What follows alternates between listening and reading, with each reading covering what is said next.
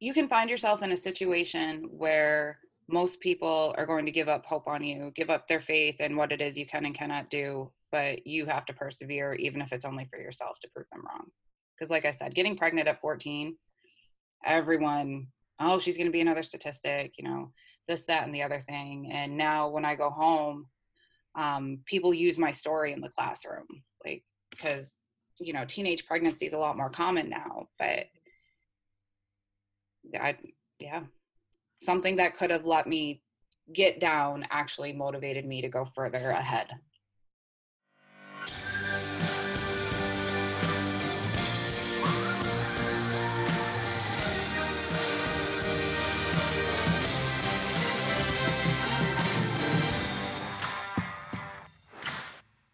All right, welcome to the Path Distilled. I'm Kevin Harris with my host, uh, co-host Lauren Tashman.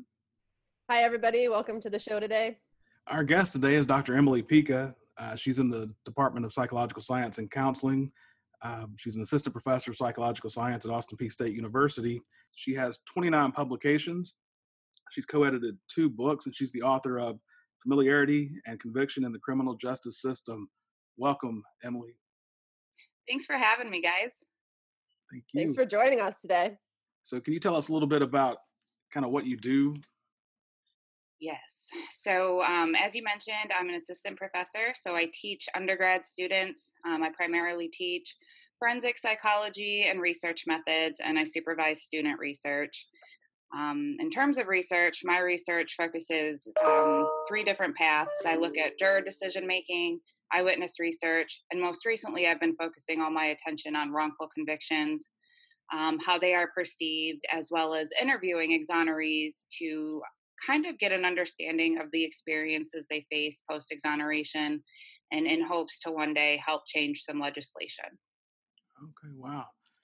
So, when and how did you get involved in this type of research? Oh, overall, I'd say it was my fourth year undergrad psych and law class um, that really kind of opened my eyes to wrongful convictions and then when I got my master's degree at the University of Tennessee at Chattanooga, I had the pleasure of working with Dr. David Ross and Dr. Amy Warren, and they both focus on um, forensic psychology in different different regards. And I learned about the cross race effect, which is we're better able to identify members of our own race than members of different races. And I noticed that about half of the eyewitness misidentification cases um, that led to exonerations were cross racial identifications. So I tried to figure out if instructions could reduce the cross race effect. Um, so that was my research side. I also did a year of trial consulting uh, with Dr. David Ross, and that kind of opened my eyes that don't judge a book by its cover. Um, I got to see the defendant and kind of hear for a mock trial and hear his side of the stories. So that kind of opened my eyes as well ask all our guests to send us uh, something that was pivotal in their lives. Um, mm-hmm. And I'm going to pull up the picture you sent. And can you tell us a little bit about this picture and why you sent it? Yes. So when I was 14, I became pregnant. Um, and I was probably one of the first in my school to get pregnant at such a young age. So, you know, that comes with a lot of stigmatization. Um, and it kind of everybody looking down on me and everybody kind of thinking that I was just going to be another statistic, be a drop be a high school dropout, something along those lines. It kind of motivated me to pursue my dreams of a proving them all wrong and b getting my PhD in psychology because it's something I've always wanted to do. So this picture is actually taken on July 2nd, 2003 and that's the day my daughter was born and we have an open love adoption. So she was placed for adoption with a great family. And she's also kind of been my motivation. So it's just, I don't know. I got pregnant at a young age, and somehow that motivated me to just, like I said, prove everybody wrong. So you mentioned that at that moment you knew that you might be, uh, that you were interested in uh, pursuing a PhD. Can you kind of take us back to that moment and maybe we'll work from that moment until the most recent story? Yep. So um, I took a psychology class and I was hooked. Um, I was fascinated that we could kind of like just to see how the brain works and the inner workings of the mind. And so I took a regular psych course and then I took an AP psych course and I was like, this is what I want to do. And this is around the same time? Yep. My first psychology course was around the same time. Okay. Wow. And so I didn't, I don't think I knew I wanted to pursue a PhD until um, definitely undergrad. Um, so can you take us through your thought process as you were? It's like I never wanted to pursue a PhD. my dad was like, "You will get that." Basically, that's what my mom did as well.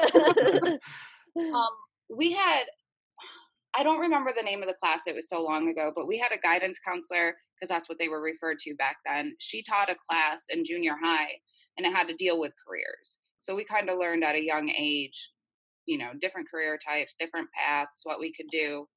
So um, that's where I learned about it and learned that I would like to definitely go to graduate school because I'm a first generation student. You know, no one in my family ever went that far. And it's funny you mentioned your dad was like, "Yeah, you got to do this." That was my mother. Um, if I did not make honor roll every marking period, I was grounded. There was no ifs, ands, or buts about it. So my mom played a part in that as well. And so as you moved through your education at that point, was that every year did that remain your goal? Yep. yep. Okay. And so as you um, so your middle school or junior high, um, whichever you guys called it there, and then uh, you're approaching high school. What was the thought process as you progressed? I actually um, still knew I was going to go to college, so I took courses for college credit in high school. Okay. So I got my statistics out of the way, um, and I got since I took AP psychology, I didn't have to take that as a freshman in college. And did you begin to feel um, did did others in your cohort or peer group know that you were already thinking of pursuing a PhD? No, I was probably one of the only ones who wanted to go that far, so I didn't talk about it much. Okay. Yeah.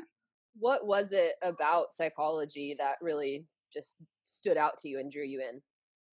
Honestly, it was probably the social psychology chapter because it was just your general introduction to psychology and it all fascinated me. And the developmental chapter, given that I had been pregnant, seeing the prenatal development, um, I was able to kind of relate to that. So it was just probably the developmental and social, which I actually majored in developmental psych in my undergrad. So, okay. And so, did this interest waver? Did it fluctuate? Not at all. Well, uh, not at all with psychology. What I wanted to do in psychology, yes. I'm impressed so far. so let's, we've reached undergrad. Mm-hmm. Um, so what's the path looking like at this point? Well, I started out at uh, Bloomsburg University in Pennsylvania. Um, I didn't do too well my first semester. Um, it was my first time ever being away from home. And I just, like I said, I didn't do well. I got C's and D's. Um, honestly, hardly ever attended classes. The transition was too hard. Um, I did make it to the spring semester and I brought my grades back up, but I transferred to another school closer to home so that I could stay at home and just commute. And that was Mansfield University of Pennsylvania. And honestly, I think that was the best decision I could have made. It's a small, uh, tight knit department. All the professors knew you. Um, and that's where I met my mentor, Dr. Carrie Verno, and to this day, I still talk to her and thank her because if it wasn't for her, I probably would have struggled even so at Mansfield. What was that like at that first university? You know, because you had just talked about how in you know in high school and your mom and the impact of kind of always doing well. And so, what was that like for you when you get there and you're not? Uh, it was a struggle, to be honest with you. I think the more I did poorly, the less I wanted to improve. As weird mm-hmm. as that sounds, I didn't have that motivation. And what did you attribute that to? Not wanting to. I had a lot going on in life at that time, and then being away from home on top of that, and not having my mom in my head basically saying, You got to mm-hmm. do this. It was my first time I could make my own decisions, and fortunately, I made poor ones. Were you questioning your capabilities at that point? Yes, yes, I was. And what did that do to your mindset? That I think is when I first started experiencing um, anxiety and imposter syndrome. Because all throughout high school, I was like, I can do this. I, you know, I'm making honor roll every semester. I'm smart enough for college. I get there and I do poorly. It it was a struggle. And so, go ahead, Laura. Did you were you still connected to that motivation for psychology, or did you lose the connection to that as well? Nope, still motivated for psychology. Mm. So it was really just more about you at that time, like, can I do this, but still wanting to in some exactly. way. Exactly. Yeah. So did you kind of feel yourself giving up on the goal at that point? Almost. Yeah. Um, had I not transferred to Mansfield, I probably would have. And so you're at Mansfield and you met this wonderful mentor. What mm-hmm. happens next? My life changed. um, I learned about research. I took my first research methods class and was able to go out and collect research. Um, we actually, I still remember, we it was a group of us. We examined um, pseudoscience beliefs among college students, and we had to present that at the end of our second semester research methods. And that's when I first dabbled in research. Um, the years went on, and I actually completed two independent studies. So I collected two two completely different types of studies. One was on friendships over the lifespan, one was on racial biases and police officers, but I collected all of it on my own and we had to present it as our senior seminar presentations and that that was a pivotal moment as well because I had to also present a senior seminar paper and I chose the topic of GREs and their lack of predictive utility and unbeknownst to me, one of the faculty members was very passionate about the GRE. Um, and that was the first time he was asking very rapid fire questions. And that was the first time that I had felt personally attacked in an oral presentation. And I left the room crying. So I would say that was another pivotal moment where I was like, is this really for me? Can I do this? Or am I lying to myself? It's interesting you say that because one of the criticisms I faced early on is um, one of the first comments from a dear mentor of mine was you don't take constructive criticism very well. And so I think those of us who, um, and I'm also a first generation college student, so I think those of us that might have um, those self doubts or imposter syndrome that creeps up because we've always been um, in a somewhat comfortable, excuse me, comfortable environment. Um, I think that's something we have to deal with uh, how did you overcome that uh, feeling? well, the very next week, I had to give another presentation in front of the same audience. So back was, on the horse. yeah. so I was kind of forced. That one went very well, and I felt a lot better about it. What happened between those two? A lot of crying. okay. um, a lot of reassur- reassurance from my cohort. Um, mm-hmm. They because I didn't want to do it. Um, I was terrified. I got reassurance from my cohort, my family, you know, my supervisor. She reassured me that everything was going to be fine, and it was. I was, I was, I can never say this word, catastrophizing in my head that the same thing was going to happen. Sure. Um, and it had happened, so fair to say it could happen again. when you look back at that pivotal experience now do you look at it back at it with the sense of you know wishing it had never happened or grateful or some other kind of lens on it? You know i'm grateful because i present at um, conferences now where there are experts in the room so i've prepared myself now to read over and become so familiar with the literature before i give a presentation so that if i do get questions like that i'm more prepared that's uh, that same mentor said it's like um, carrying uh, or walking into a room of uh, helium balloons with a sword when you go to those types of events. So he was the one that was asked, uh, trying to get me to, um, I guess, thicken my skin and made the comment about the constructive criticism. Um, so are you doing things differently from your peers at this point? Yes. And so could you talk a little bit about what how those differ? I mean, you have a lot of publications, so that question is kind of like, of oh, course she is. oh, we're still uh, we're still uh, in high um, undergrad right now. Oh, I know. I'm just yeah, assuming. Yeah, yeah. Gotcha, gotcha. Um, I was still taking school a little bit more seriously. Um, I was never a partier. I know college is, you know, you think college is a time for partying, going to frat parties and stuff. That that wasn't me. Um, I worked as a waitress and also going to school full time. So I was working. I had my own car. I had my own car payment. So I was more focused on, you know, improving my life and being able to make my bills instead of partying all the time. Which sometimes I regret. I mean, I missed out on that experience, but I was just thinking. Uh, I remember when I was trying to keep my grades up in undergrad, that people would like, I'd be in the room studying, and someone would invite me somewhere, and I always kept the mentality that this isn't just like this 30 minutes of time. If I make a C or a D or whatever the case may be, I might not um, be able to accomplish my goals. Did you have any yep. similar I was the type of student where if I got below an A, I was very upset with myself. Yeah, um, yeah that definitely played a role.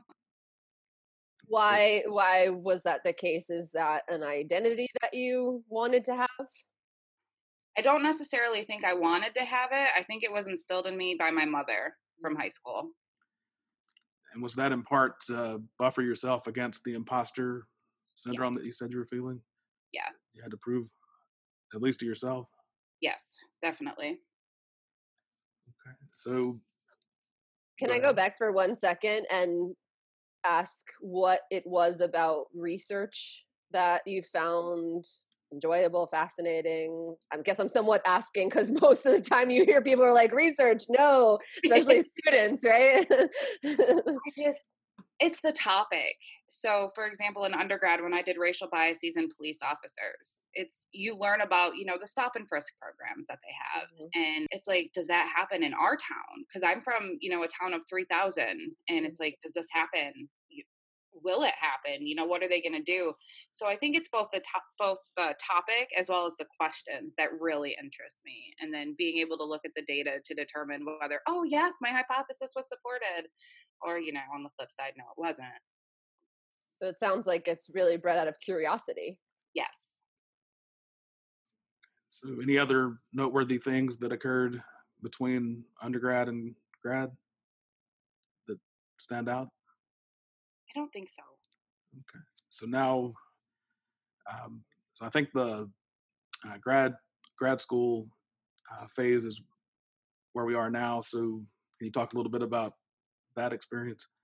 Yes. Um, I was super ambitious out of undergrad. I applied to PhD programs thinking I could do it. Um, I got I got rejected from all of them. And then um, I actually was searching for master's programs and I found the University of Tennessee at Chattanooga and they have a rolling admissions. So I applied there and um, I did horrible on my GREs, hence why I chose my senior seminar topic on the predictive utility. So um, I get an email from Dr. Amy Warren, who was the uh, coordinator at UTC, and she was concerned about my GREs. She was also concerned about my C in statistics that I got my first semester at Bloomsburg when I wasn't doing well. So I was able to kind of converse with her about that, and she took a chance with me. Um, she wanted me to allay her concerns, which I must have done a good job at doing because she did admit me to the program. So I got accepted there and I got accepted at a school in Boca Raton, Florida. Mm-hmm. And as much as I would have loved to live in Florida, I knew that UTC was the right choice and it ended up being the best choice.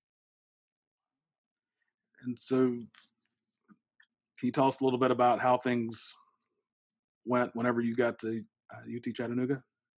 Yeah, it was horrible. Um, um, I didn't get as much feedback on my writing as I wish I would have in undergrad because I was always getting A's on my paper. Well, my first semester at UTC, I took a multicultural um, psychology class and I got my first C on a paper. So that was eye opening that, you know, this is a whole different world. Um, so that kind of opened my eyes. I got to put more effort in. And other than that, um, I knew I wanted to teach at that point. So I took the teaching of psychology course and Amy Warren taught it and she and I to this day still laugh about it. We had to teach a course and record ourselves. And I volunteered to teach one of Amy's classes. It was an hour and a half class. I taught the whole class in 15 minutes. and um, yeah, so that was like mm, maybe this isn't for me. But then I got to teach introduction to psychology the next year, and I was like, okay, this is for me. That that was just nerves. But um, I learned a lot about myself. I learned about my weaknesses and how to improve. And um, both Amy and David were great mentors that I could talk about my problems to, and they would help me. Can you elaborate on those, the weaknesses and how you improved them? Yes. So the teaching weakness, um, I just volunteered to teach an introduction to psychology course. I figured that's the only way I'm going to do it. And I did teach pretty fast, you know, about the first half of the semester, I was letting them out early every single class. Um, then I got more comfortable in my own skin and started, you know, we would actually make class time um, my writing, I would ask Amy when she would look over my drafts to be as critical as possible so that I could improve my writing. And um, David, he taught me more about the research aspect. And anytime I had questions, I would go to him. He would just, you know, give me the articles, show me how to read them. He signed me up as a student editor or student reviewer, excuse me, for Law and Human Behavior which is one of the top journals in our field. So he helped me with that. Um, I just sought out every opportunity to improve upon myself once I found out what my weaknesses were. Do you did you find your writing as you're writing the voice of your mentor standing on your shoulder? Yes, uh, I know that happened to me. so for the listeners, uh, it would be uh, most of the training that comes with PhD writing will be um, what will the reviewer say or how can you defend that and so every time i wrote a sentence i was asking myself that same question um, and over time that just improves writing um, lauren it looked like you had something to did you have something to ask Oh, I was just thinking about my own experiences with feedback yeah. in grad school. Yeah, still in First head, time you're right? smacked in the face, right? I'm like yeah. thinking about all of my friends that I still talk to that were just like, remember those all the red and how we used to crawl each other and cry. like, and uh, my two of my mentors happen to be British, so um, some of my voices have British accents. I won't repeat them or mimic them. Just uh, uh, I don't want to offend anybody, but um, it ends with mate every time I hear a question. So, um, yeah. And so, did you find yourself improving through this process? Yep. Did you find as you were, you know, because what I'm, th- I'm, thinking of a couple of things in my head, but one that's kind of standing out is that it sounds like some of the early kind of ups and downs and and criticisms and things that you got or pivot points allowed you to open up to you know getting feedback and and almost to kind of take more agency over getting the feedback. Did doing that change how you uh, experienced the feedback? Yes um, once i started to realize that it was actually to help me and not to berate me I was a lot more open to receiving feedback, no matter if it was good or bad, because I knew in the long run it would benefit me. Did that carry over to other areas in your life, or was it just academically? I think it carried over. So, um, did you feel you were pretty much on par with your peers at this point? Yes, yes, I did. And then what happens uh, after you teach at or you teach Chattanooga to be exact? Where do so, I go next? Yeah, so okay. uh, you go on to a PhD program, correct? Yes. Um, so I was very fortunate because uh, David Ross um, actually knew her name's Joanna Pozzulo. She is a professor up at Carleton University in Ottawa, Canada. And David was actually her dissertation external chair. And Joanna, like I said, she's a renowned child forensic psychologist. Uh, she actually created a line lineup procedure for children. Mm-hmm. So, because of David, I was able to, you know, meet Joanna on the telephone, and I ended up applying there and getting accepted. And I was awarded the Trillium Scholarship since I was an international student, and that was forty thousand dollars a year for four years. So that paid for my tuition as well as my living expenses. So I was fortunate both to have somebody to work with as well as to have everything paid for. Okay. And did you apply at other schools, or did you know pretty much you were intending to go there? I knew I was intending to go there. Okay. Um, and want to step back a second. Um, I still remember the rejection letters that I Mhm. received. Um, do those still sting when you think about them? No, not anymore. Okay, good. Took some time, but not anymore. Mine still hurt. um, uh, so you're uh, you're now in Canada. yes. So tell us a little bit about that part of the path. That was very hard. Um, especially once I moved there because I was in a different country. Um, I know a lot of people think, you know, United States, Canada, it's not too different, but it is. And I lived in Quebec. So I lived in a French speaking uh, community, and I know absolutely no French. Um, I also was unable to bring my dogs with me because pit bulls are banned in Ontario, the entire province. So I was completely alone. I didn't even have didn't even have a dog with me. Wow. So I knew no one. But one thing I learned is that you meet your friends in your statistics classes, and that's exactly what I did. So once I started opening up and actually making friends, it became a lot better. And at this point, um, has the imposter syndrome faded? Did it linger through master's It program? It increased once I got to the PhD program. Um, because I was like, I'm really here, you know, and you know how it is. You see some students who are doing a little bit more than you, and you think you're not doing enough. And I think that's where my imposter syndrome came from. You know, I didn't realize it's not it's not a sprint; it's a marathon. And I think that was the mentality I had that it was a sprint. And once I realized, you know, I don't need to, I don't need to sprint to the finish line. As long as I meet all these milestones along the way, I'll be good. And have, have you published at this point? No. Yes, I lied. Um, my two um, my two independent studies that I did in undergrad were published in Modern Psychological Studies at this point. Okay. Yes. With the imposter syndrome kind of confidence piece, it sounds like, and correct me if I'm wrong, but it sounds like it's kind of like this, like up and down of like, I'm good. No, maybe I'm not good. I'm good. Yeah. No, maybe I'm not good. That's exactly it. And so, were you actively trying to dissuade or push those down? You're, Yes. And so, how did you go about that? I just kind of compartmentalized it um, and just didn't deal with it, which is not very healthy. But um, I just I put it in the back of my mind and tried not to think about it, and I think that's why it kept popping up as much as it did because I didn't deal with it. And so, what is a typical day looking like at this point? Oh, being in the lab and going to classes. So um, Joanna had one of the nicest labs on campus. Um, it had, you know, two eyewitness rooms, a jury deliberation room, two offices with lots of computers in them. So um, we were expected to be in the lab and do our work and go to class. So I was on campus most of the day and then home at night. And you mentioned statistics class. Um, was there a moment, probably midterm or a little after midterm, where everyone realized that everyone else was in the same boat? Yes.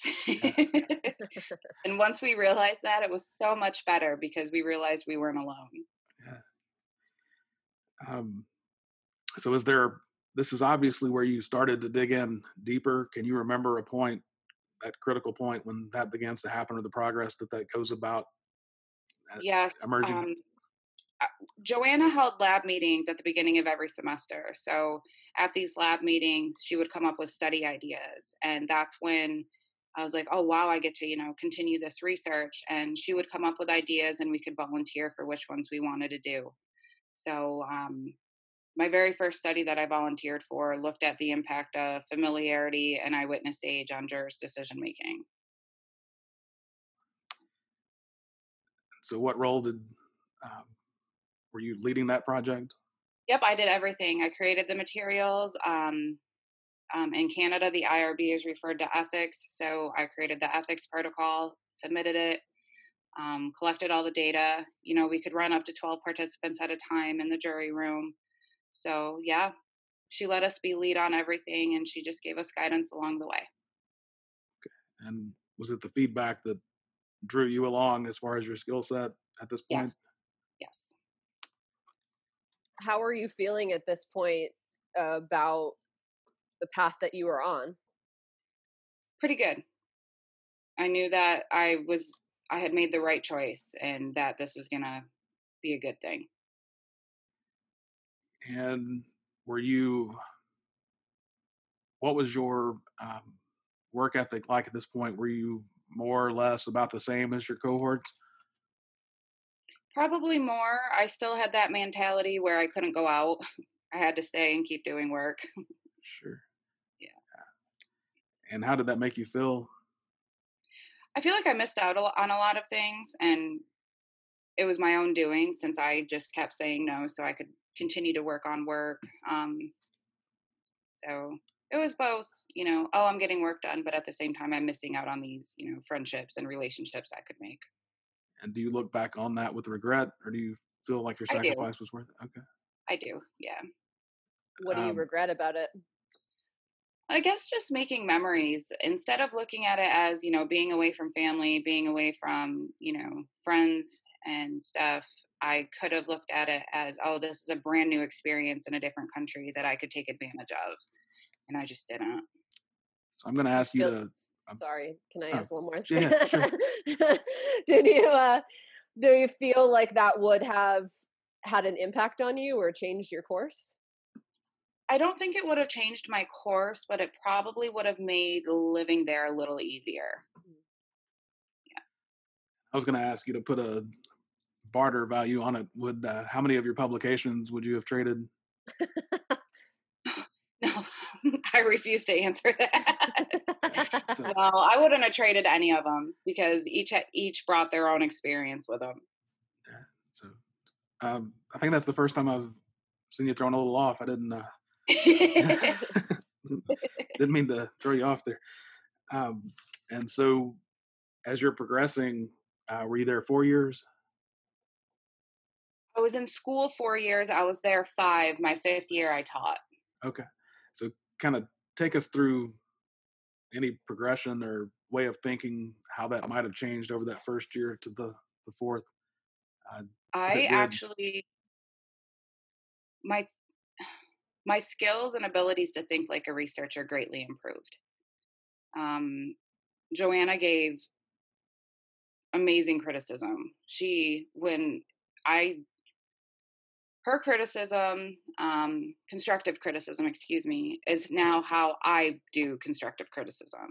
I found it to be very helpful, and um, I would meet with her once a week. So we were always talking about how to improve. You know, what studies can we do? Um, she would always, if I got a rejection from a journal, she always was like, "It'll find a home. We will." She's her famous words. This article will find a home. So um, yeah, my skills to think like a researcher improved. I volunteered to take three different types of teaching certificate courses so that when I did teach, I had as much knowledge as possible. Um, so I graduated and then I taught for a year and I taught two classes my first year. I taught two first year seminars, which are full year courses. One was specific to wrongful convictions, and that was the first of its kind at Carleton. And the other one was psychology and criminal justice were you feeling better about your teaching skills at this point? No. Um, um, because it had been so long since I taught. Mm. Because as an international student, there were restrictions on teaching. So um, at the beginning, I was a little nervous, you know, back to not meeting class time and everything. But I I adapted a lot quicker than I did when I was at UTC. So it came back quicker. Um, so as we're progressing, um, you said the you've adopted her um, version of constructive criticism. Um, is there a way that you can describe that, or is it difficult to put to words? I think it's difficult to put into words. Um, I'll just be reading assignments, and I feel like a little Joanna voice in my head, and I just make a comment. It, I don't know how else to explain it. From the way uh you described it, it sounds like she was always trying to build you up and get you focused on kind of moving forward. Yes. which sounds like it was a, a very empowering. Yes, definitely. Um, yeah, she. That's the great word, empowering. and the philosophy that our lab took uh, during my graduate training was if it can't make it out of this room, it doesn't belong to be out there. Uh, is that kind of the approach that? Yeah, more or less. So yeah, if you must defend it within us, with us criticizing it, and then then it can go to a reviewer, and then if it makes it past the reviewers, then it's worthy for prime time. Yeah. So was because this is like you know the perennial question everybody has i work with a lot of leaders right and they're always asking like how do i do this better well how, how do people do this you know um it's is it is it accurate to say that instead of trying to point out what wasn't good or what was wrong or all that it was more like how can we make it better yes and i think that's what make it easier made it easier to take so it sounds like uh, we're ready for your post grad career. Um, so you've you're now employed. Yes. Um, how's your path? Wait, how, did, wait, how did the employment happen? You're skipping a part of the story. Yeah, yeah. so take us um, from uh, the next step, as Lauren okay. graciously noted. So, um, tenure track jobs are almost near impossible to find. so um, and forensic psychology ones are even harder. So I applied, um, geez, I was probably applying to 10 positions a month. I just kept going and going. And I did get a couple phone interviews. Um, and then they didn't go so well. So those rejections were a little harder to take. Um, and then in, oh, what was it? The beginning of 2017, I got two on-campus interviews, and they were they were in the same week. So it was it was tiring. Um, one was for a visiting assistant professor at a school in Pennsylvania, and the other one obviously was Austin Peay. So I did the visiting assistant professor campus interview first, and then the next day flew to Tennessee for the other one. And that one was probably more nerve wracking because it was the one I really wanted. And of course, anything that could go wrong went wrong. All of my flights were delayed. Um, so I don't think I got in until like eight o'clock at night. And then we had the dinner. Obviously, didn't get any sleep that night. And then woke up and the campus interview, it was great. Everyone was just so welcoming. And that kind of solidified my belief that that's what I wanted to do. But then there were more flight delays on the way back. And I was like, these are bad omens. I was like, I'm not going to get it. So it was great when the search committee chair. So it was great when he called and was like, you know, you got it. You have uh, a few things in the pipeline as far as publications at this point, mm-hmm. and then so you're arriving at your tenure track job. Um, what were days looking like for you at that point, as far as research and, uh, of course, teaching? Still actively working on research. Um, I do my writing best when I'm at home. So for the majority of the evenings, I was writing uh, during the day, kind of getting used to Austin Peay. And um, I was teaching three courses. So, because we got that course released for our first year, and um, just kind of adapting to the culture and the students, kind of getting a feel for what the students are like. And it was actually my first time teaching research methods. So, um, I actually enjoyed it, which was not what I was expecting. So, um, yeah, it was good. And I always knew I could ask for help if I needed it. So that was comforting. And do you have a particular strategy to, because you're obviously uh, very productive, particularly with that type of teaching load. Mm-hmm. Um, do you have a strategy for how you approach research at this point? I make to do lists and I give them deadlines. So I have like even now i have five separate to-do lists for different things and each has a deadline that i want them done by and i try to stick to that as much as possible and this would how did your... you sorry how did you stumble on that strategy uh my phd i just had to learn time management and what to prioritize and ever since that's what's been working for me and i just i'm assuming this is uh, groups of a team of student researchers mm-hmm that you're providing the list to. Oh yeah, they know that they're going to get everything they can when it comes to me. I ever lay everything out. yeah. And so, uh, what about writing? When do you still do a lot of writing? Yes, because I still I I still have a lot of things going on.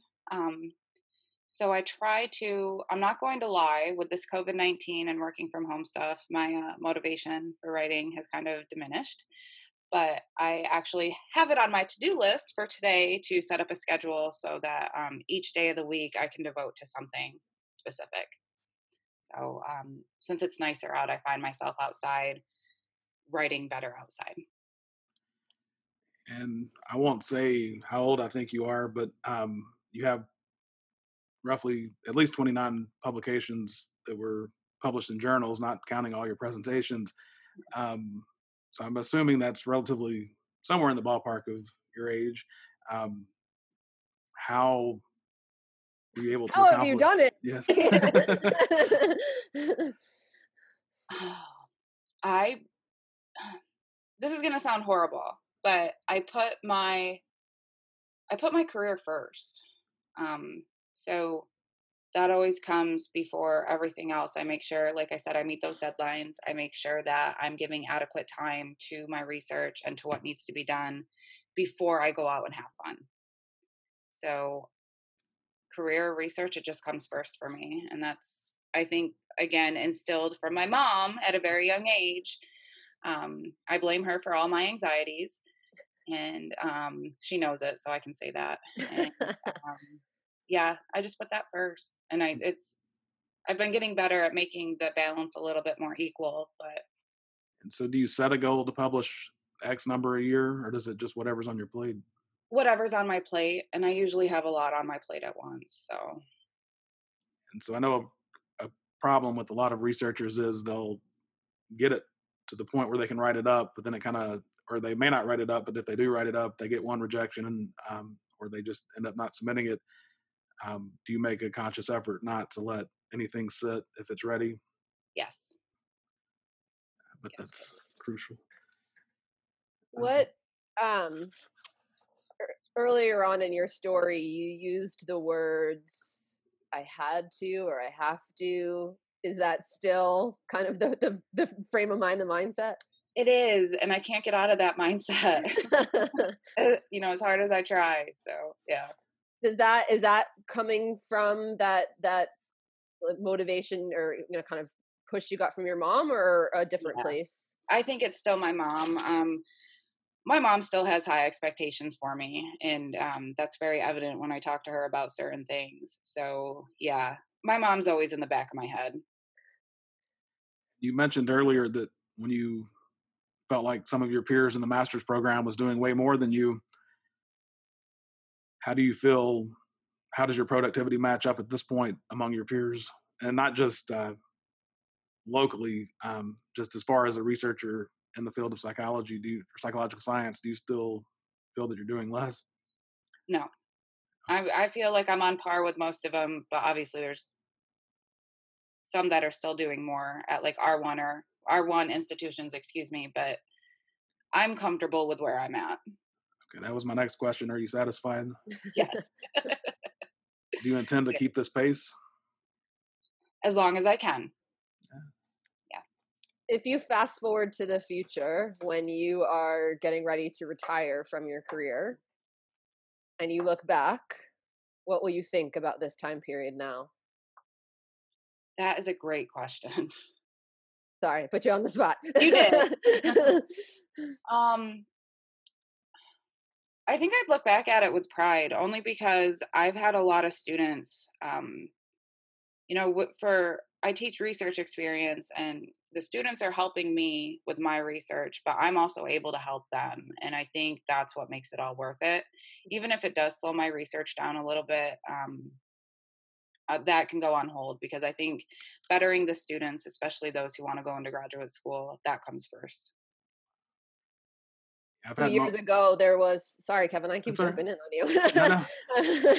years ago, uh, Simon Sinek kind of, you know, uh, got very popular very quickly because of his whole start with why, right? That we kind of have to really get clarity on our why. So, is that your why? that's driving you? It might be, yeah. Um, I think my experiences as an undergrad are shaping how I approach my students Mm. and I just I just want to see them succeed. I mean, I have students who I've never had before emailing me about certain topics because they need help with it and I I feel like that yeah, that's my why. I was having a particularly uh, trying week a couple years ago, and was kind of in the bad mental space. Um, and a, had a letter in an envelope in my uh, mailbox on campus, and it was uh, a letter from a student thanking me for basically doing what you're talking about, and it was the spark I needed uh, at the time. That uh, they are now uh, gainfully employed, but at the time we're looking at a grad program, and I alluded to it was me who helped pave that way and help them get through it. So I that feeling is uh, very very uh, hard to match. Um, Yeah, and I feel as though those emails or those letters come at the right time when you need that reassurance you're on the right track. so what do you find easy, and what do you find challenging about what you do? What do I find easy? I love my job. That makes it easy. Um, I love what I do. Challenging. There's not enough time in the day. Um, um, I wish I could do more. I guess that's my biggest challenge. I wish I could do more than what I'm doing.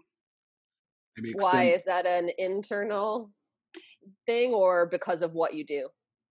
I think it's because of what I I wish so when I say I wish I had more time or could do more, I mean for the students. So probably because of what I do. I see where they struggle and I wish there was more I could do to kind of help them overcome those barriers. do you see yourself in them at any point? Yeah. Um, is it not? especially- Go Go ahead. Oh, I was going to say especially in my research methods class. And would you? Is it analogous to what you were experiencing in those early days? Yeah. Uh, what do you view as keys to your success? Hmm. I'm going to say my mom since I feel like I've bashed her throughout this whole thing. um, my mom, my grandmother, uh, time management, and just my motivation. You know, I faced a lot in my life that would probably set a lot of people backwards or would probably, you know, make people think, oh, I should take time off. But I just persevered and pushed through it because of my determination. Did the work give you strength? Yes. you talked about the the motivation and drive for the teaching part what about for the research you do i mean you've chosen topics that not that not that i'm bashing anybody's research out there and about to say that it's not meaningful but you've chosen some really meaningful research to get involved in Uh, so what keeps me going with that is their stories. Um, because I've been interviewing exonerees, and in December, I interviewed one guy, and um, he he's like he just said, you know, I I just want something for Christmas, and I, that really resonated with me because he's in a state that does not offer compensation to the wrongfully convicted, and just hearing their stories is what motivates me to keep doing this because it's very hard to implement change in the legal system. So I know that going into it, but at the same time, even just getting their stories out there for people to hear, I call that a success. does that come from your own story and feeling like you you know had to overcome things I think so. Yeah, I think that might be a little of it. What have you learned about yourself throughout your journey? Hmm. I I don't know. Um, that nothing can stop me, as weird as that sounds. Um, like I said, I've had a lot of things that would make people pause in life, and I just kept going. you mentioned earlier that you had a tendency at least early on it sounded like to kind of avoid it stuff it away a little bit has Right. that helped or has it kind of bit you on the butt at any point I think it's actually helped um, because now I know not to do that. So, um, yeah, taught me life lessons, you know, the hard life lessons. But yeah, I think it taught me a lot about what not to do. I think that's, you know, important given what you were just saying, right? That it sounds like you you confront those things now, but you you don't let them kind of create a sense of inertia. You just keep going. Yes. It's not like you're just like, okay, close it all off to anything going on. I'm just going to keep going. It sounds a little bit like it's both now. Yes, definitely. Um, and you alluded to this earlier about the sacrifices. Are there that you have made over your career? Are there any sacrifices that you regret? No, because they got me where I am today. And do you feel that you've had to change or evolve at any point to continue to be successful?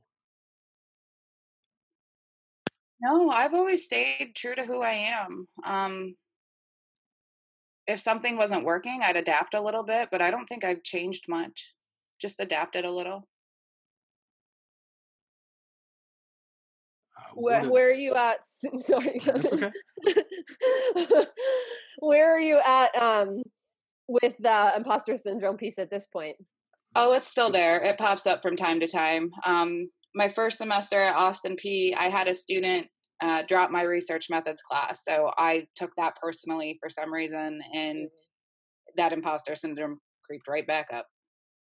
One of the things that we talk about, um, kind of in in mindset, you know, training and mental coaching, is this idea of of confidence and uh, the sources that we use to get a sense of our confidence. What do you think you use as a way of trying to get a gauge on, you know, your belief in yourself? That's another good question.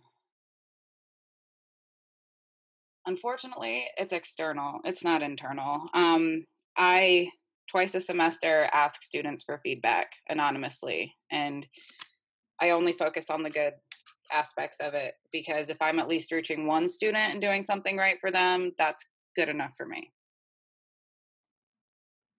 What advice would you give an aspiring, uh, I guess, student or professional that's wanting to do what you do? Don't give up. Um, life's going to try you. You are going to feel as though you are being set back, but don't ever give up if this is something you really want to do. Ask for help, ask for clarification, you know, seek out all these opportunities and just don't give up.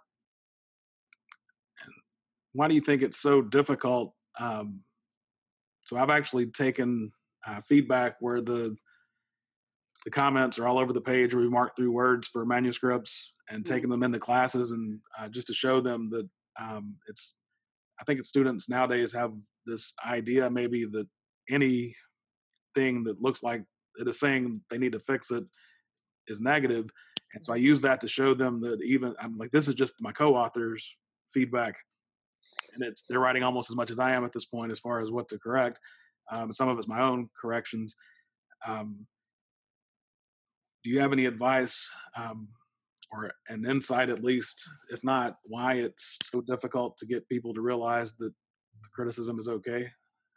We take it personally we take it as an insult to you know our character not as not as something that's going to help fin- the finished product. So i think at least for myself and for other people i've talked to we internalize it as you know a fault in ourselves.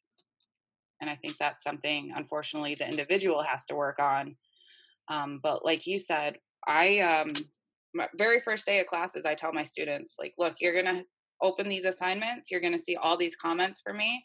Mm-hmm. i said don't don't panic. I said they're to improve your writing. I said and you might even see a good job or i like this in there. Like just don't panic. I said you know i tell them this is how i was taught and i try and reinforce writing is a skill. You're not going to come out you know of a research methods course and be the best writer out there. It's just something you have to continuously work on and that's why the feedback's important.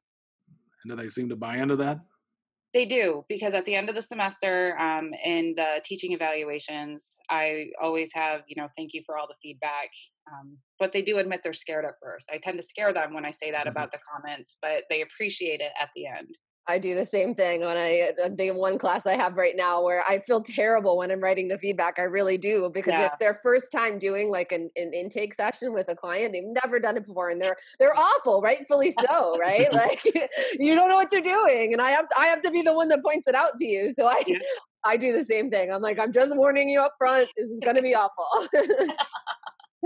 and I've had students in classes um, comment that they didn't want me to see rough drafts, and I told them that's exactly when I should see it, because uh, then we can make changes as we go along.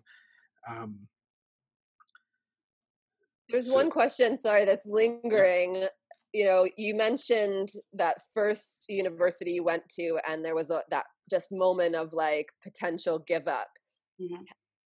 But your advice was don't give up. Have there been any other points along the story where was there was at least like that that idea or feel that popped into your head? Probably in my PhD because um, it was kind of the same thing. I was in a different country, you know, I couldn't go home often. I was completely alone. Um, but I just kept telling myself, like, you've made it this far. You know, you can overcome this. You'll be stronger in the long run. So I had to talk my through talk myself through that one as well. So it's kind of like having to find that voice in a way, especially at the times where it might not be coming easily. Exactly. yes. and I think this kind of dovetails with that. Do you see yourself slowing down at any point soon? No, it's not in me to be. Sl- to, it's not in me to slow down. I'm used to go, go, go, um, and I don't think that's going to change for a while. I'd be remiss if I didn't kind of throw in, and some people might that are listening might like it and might not like it that I'm about to do this, but I'd be remiss if I didn't throw in kind of the gender card here and say, you know, how does it feel to be a woman putting career first? I've had some blowback. Um, Got to be careful how I word this. I've had some blowback because there are people around me who unfortunately still give in to the gender stereotypes where the woman stays home um, and cleans and cooks and everything. And uh, luckily, um, I've been with my fiance for it'll be 18 years in June now.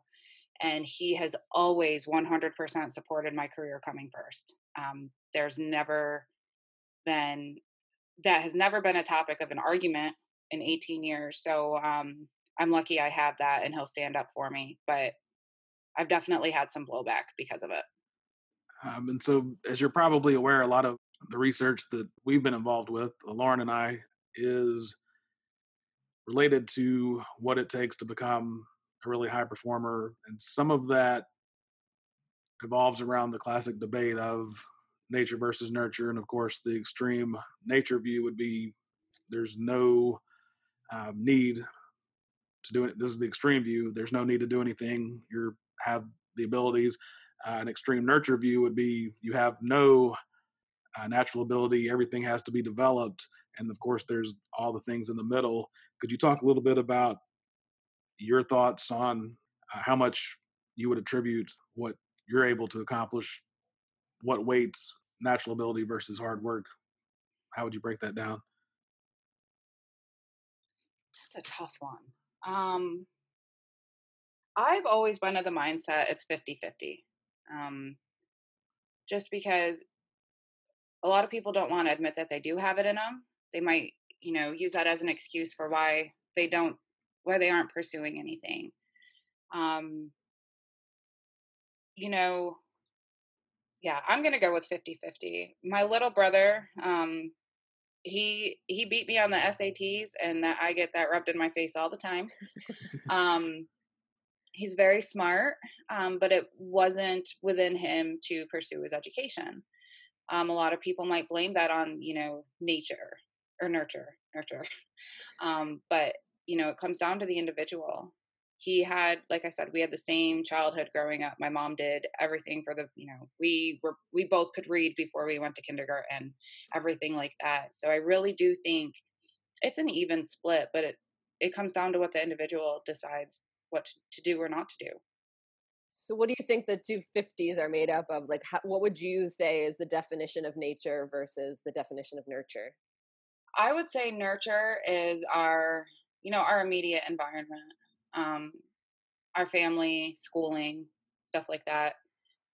Nurture, nat- nature. Doesn't make me stumble on my words. Um, would be obviously who we are. I, I'm not going to say we're born with certain things, um, obviously, but I think it comes just the individual's mindset. You know, it's because it is the individual. Whatever's within them is going to either motivate them to go one way or the other way, and I don't think we can blame that on their environment. And when you felt uncomfortable when you first went to college, and you didn't feel um, like your grades weren't where you wanted them to be, did were you questioning your natural ability yeah. at all at that point? Yeah. And what impact did that have on the way you, you approach things? I realized that, um, you know, high school was a lot different. Um, I was going to have to put in more work, more effort, and that fell that fell on me, not anyone around me. So I knew that I had to take the initiative myself to better those grades. Was your high school challenging at all?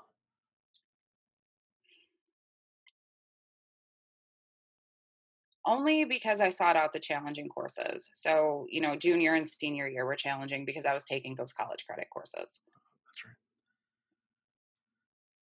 Um, anything that we haven't asked that you feel is important for the listener or to share? I just like the mantra don't give up. um, life's going to throw you curveballs. There's no doubt about it. Um, you can either swing and hit, or if you swing and miss, you swing and miss. Just get back up there and take another swing. And what is the biggest takeaway from your story? Oh, why are you asking these hard questions? um, you can find yourself in a situation where most people are going to give up hope on you, give up their faith in what it is you can and cannot do, but you have to persevere, even if it's only for yourself to prove them wrong. Because, like I said, getting pregnant at 14, everyone, oh, she's going to be another statistic, you know, this, that, and the other thing. And now when I go home, um, people use my story in the classroom, like, because, you know, teenage pregnancy is a lot more common now, but I yeah, something that could have let me get down actually motivated me to go further ahead. So do you feel like you have proved people wrong? Yes. Does it still motivate you? Yes. And I I would be lying if I did if I said that I don't like to rub it in their face, but I do. um, so yeah, it definitely still motivates me. That uh, that motivation can be uh, uh, undervalued, uh, just wanting to prove somebody wrong. Right. can lead to a lot of accomplishments, right? Yes. AKA 29 or so publications. Well, Dr. Emily Pica, thank you so much for being with us today. Yes, thank you for having me. Thanks, Emily. It was so great to hear your story. Thank you. The Path Distilled is hosted by Kevin Harris and Lauren Tashman, created and produced by Kevin Harris. The content is copyrighted by The Path Distilled, all rights reserved.